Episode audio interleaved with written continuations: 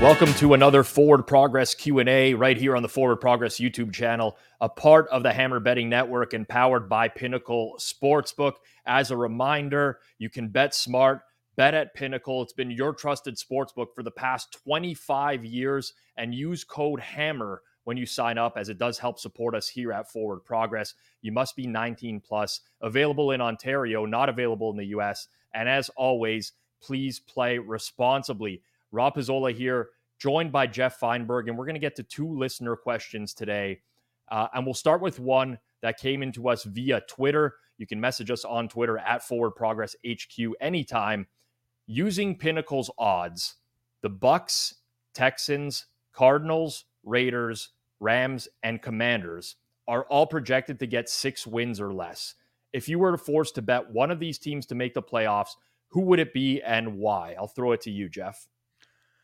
Yeah, well, I'm going to cheat and I guess play closer to the top here. Um, even before that beautiful Sam Howell preseason performance recently, I am kind of bullish on the Commanders while totally accepting that they could maybe even be in the battle for first overall if things don't go right. A new coach with, with the new owner, a total overhaul could be on the horizon. But there are so many fun weapons on offense that I am excited about this team. And you would almost have to pick in the NFC. If you trust the Rams and their star power will stay healthy, that could be one because a healthy Matt Stafford, you could argue, is the second, third best quarterback in the conference. But for me, could be crazy, but but I'm backing the Commanders, Rob. Yeah, I don't think it's crazy at all. I mean, uh, for me, it's it's all relative to price, right? Like whenever you want to make a bet, you kind of want to know what the price is, and this is not a super widely available market. The long shot is obviously going to be Arizona at eleven to one, but they're not going to be favored in a single game. There's a pretty decent possibility that they'll be tanking for the number one overall pick, try to move Kyler Murray out next season, draft a quarterback first overall. Then you're going to have the rest of these teams that are kind of clumped together in a bunch the Rams are interesting to me because I could see like a resurgence with that team, but they have a very tough early schedule, so they could pull the plug on the season early. Uh, I'm going to go with the Tampa Bay Bucks here. Uh, I think you'd likely find them in the range of like four to one to make the playoffs if you're looking to bet them. And it's going to be hard for the Bucks to overcome New Orleans in the division, mainly because the Saints have a very soft schedule. But I think there's a route where the Saints can be bad because Dennis Allen is bad. I don't really trust him much as a head coach. And listen, I don't want to dismiss the downgrade from Tom Brady to Baker Mayfield and possibly Kyle Trask if it gets there. Like, that's huge. Mayfield is bad. His accuracy is horrendous. He has major issues with turnovers. But Tampa's offense wasn't very good last season either. And whether it was Byron Leftwich calling all of those early first down runs or if it was Todd Bowles, you know, telling him to do that, it was tough to watch. And if they can get away from that, like they're going to review this tape over the course of the offseason and say, this didn't work for us. We were running heavily on first and second down for one and two yards at a time. We can't do that again. I think their offense could actually improve even with the massive downgrade at quarterback just by getting out of those terrible situations. And one thing about you know, backing one of these bad teams is like you don't want to back a team like Arizona, for example, who you might suspect is is tanking. Like the org didn't go through this big rebuild phase in the offseason.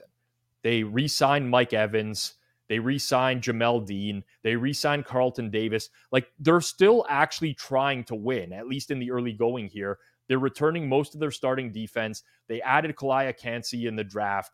Remember, they had like significant injuries in the secondary all year long last year. Pretty much every starter was missing for some amount of time. Shaq Barrett is back now. He tore his Achilles midway through the year as well. So, all in all, like Tampa will probably not be a good team, but I do think that they have a lot of upside and a lot more upside than a lot of teams on this list.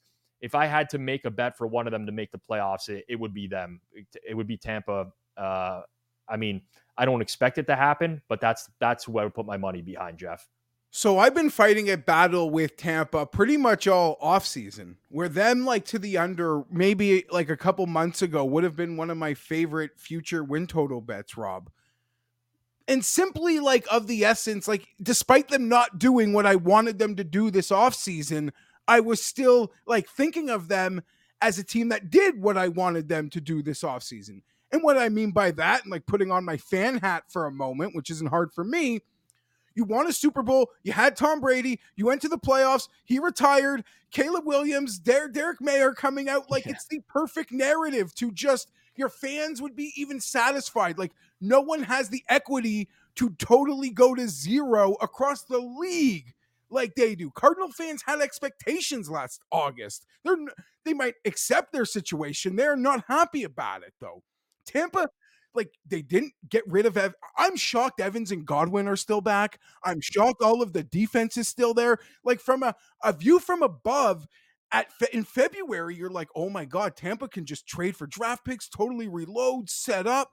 But no, they didn't. They're also in a division rob like all those quarterbacks they're against.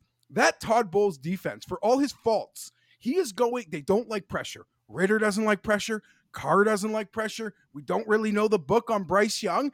They can cause all of them havoc. Where even if I was like, no, but by the trade deadline, they'll be making deals. Just no, they'll be a game and a half out of first. They're not going to be trading anybody because no one's going to be moving away from this division, sort of like last year. So, yeah, I, I, I, um, I don't hate Tampa like I did when I sort of started futures content because I'm seeing it a lot clearer as to why there's that path.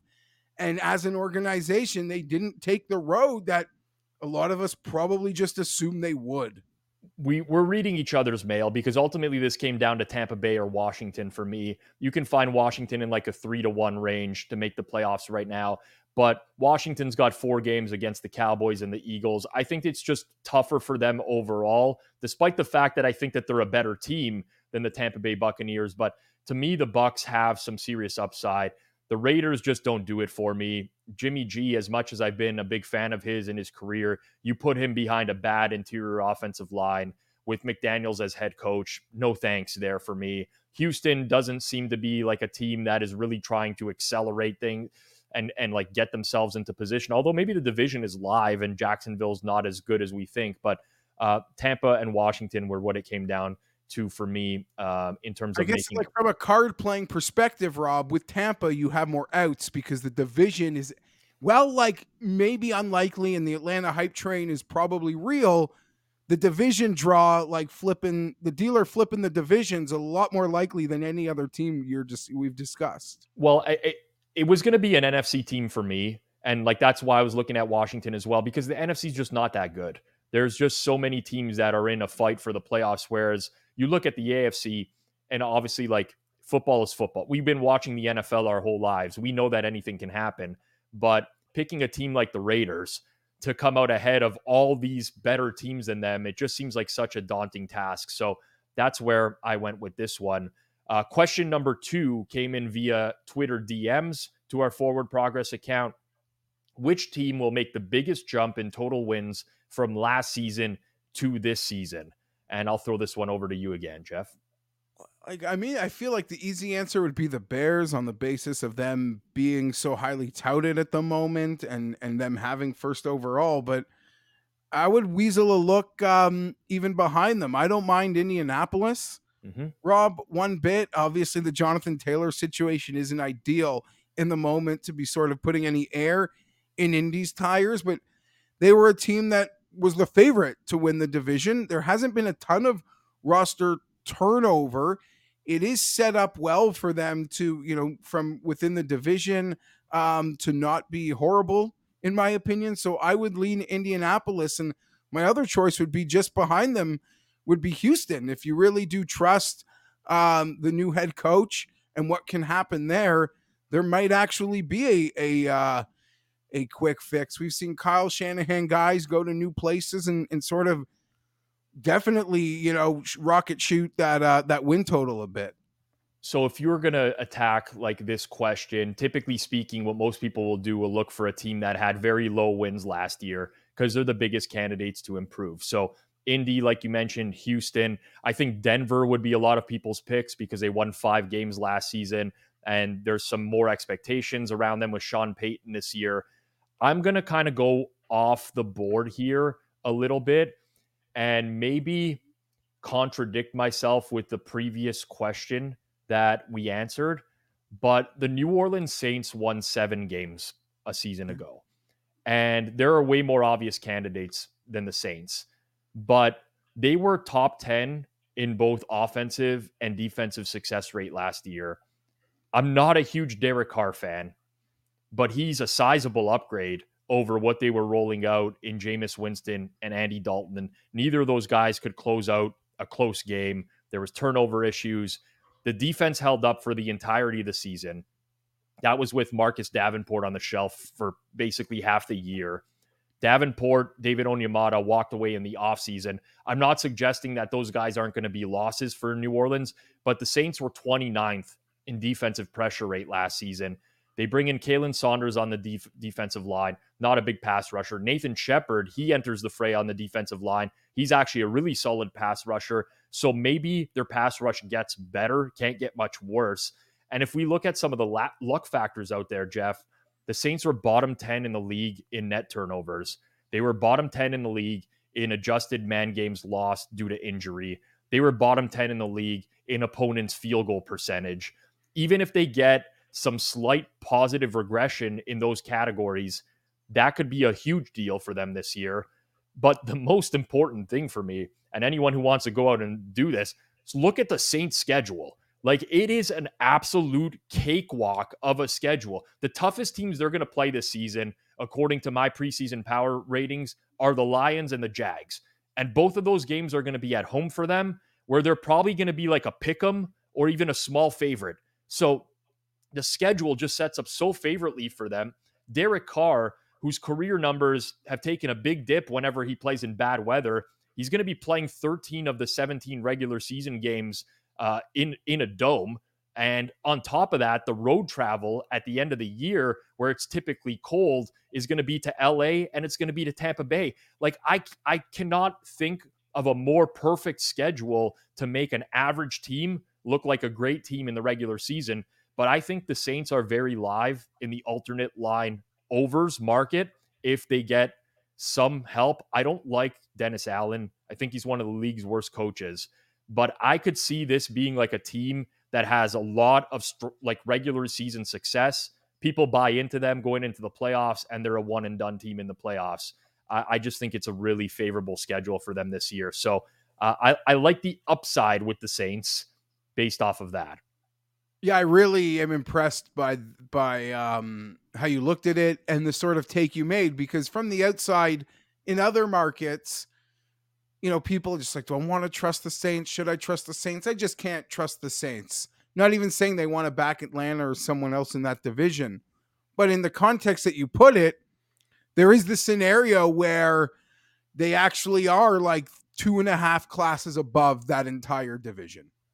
Yep. Even regardless of what you think of Derek Carr and all the other things, if those veterans on defense still have a bit of juice left like the path with the schedule, like you can see the way where the season starts and it is the end of October and that division is over. Yep. I'm totally not agree. like there, but I'm like if that happened, I don't think you could be be that surprised. You're like, oh, it all sort of worked. All those metrics that they couldn't take advantage of last year, they did this year. So I like how you you approach that. And well, I'm not buying into the Saint ceiling. It is very much in front of them. I, I think like if they can be a slightly above average team, like they don't they don't have to be great. They just have to be a slightly above average team and they're winning 10 games, in my opinion.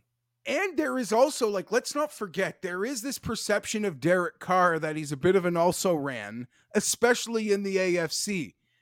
And I know this isn't part of your factors, but no if there we're talking about players that are probably motivated to prove someone wrong this year, a team, a co- an ex-coach, he is the guy. Mm-hmm. For how that went down, even the sh- smack talk he did at the Pro Bowl when he was like teamless. Like uh yeah, so I mean maybe he is a man on a mission and it would be a a fun story to observe from afar.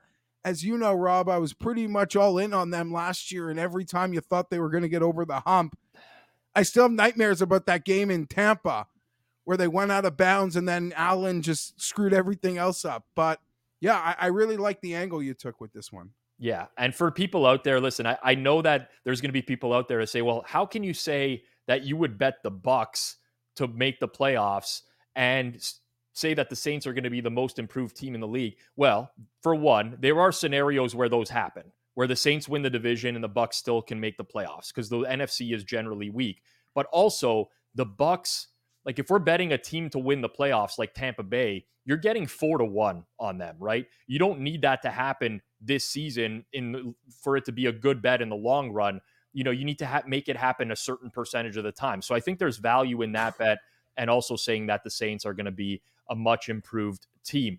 In in order to get your questions here on forward progress, you can just comment right down here below. You can email us forward progress at the hammer.bet or you can DM us via our socials on Twitter at forward progress HQ. There are some questions we didn't get to today, and that's just because they're actually not timely. But we are going to save them all and we will get to them leading up to the season as well. So stay tuned for the questions that you did ask. They will appear in a future video that's a little bit more timely. For Rob Pizzola, for Geoff Fienberg, this has been Forward Progress presented by Pinnacle here on the Hammer Betting Network.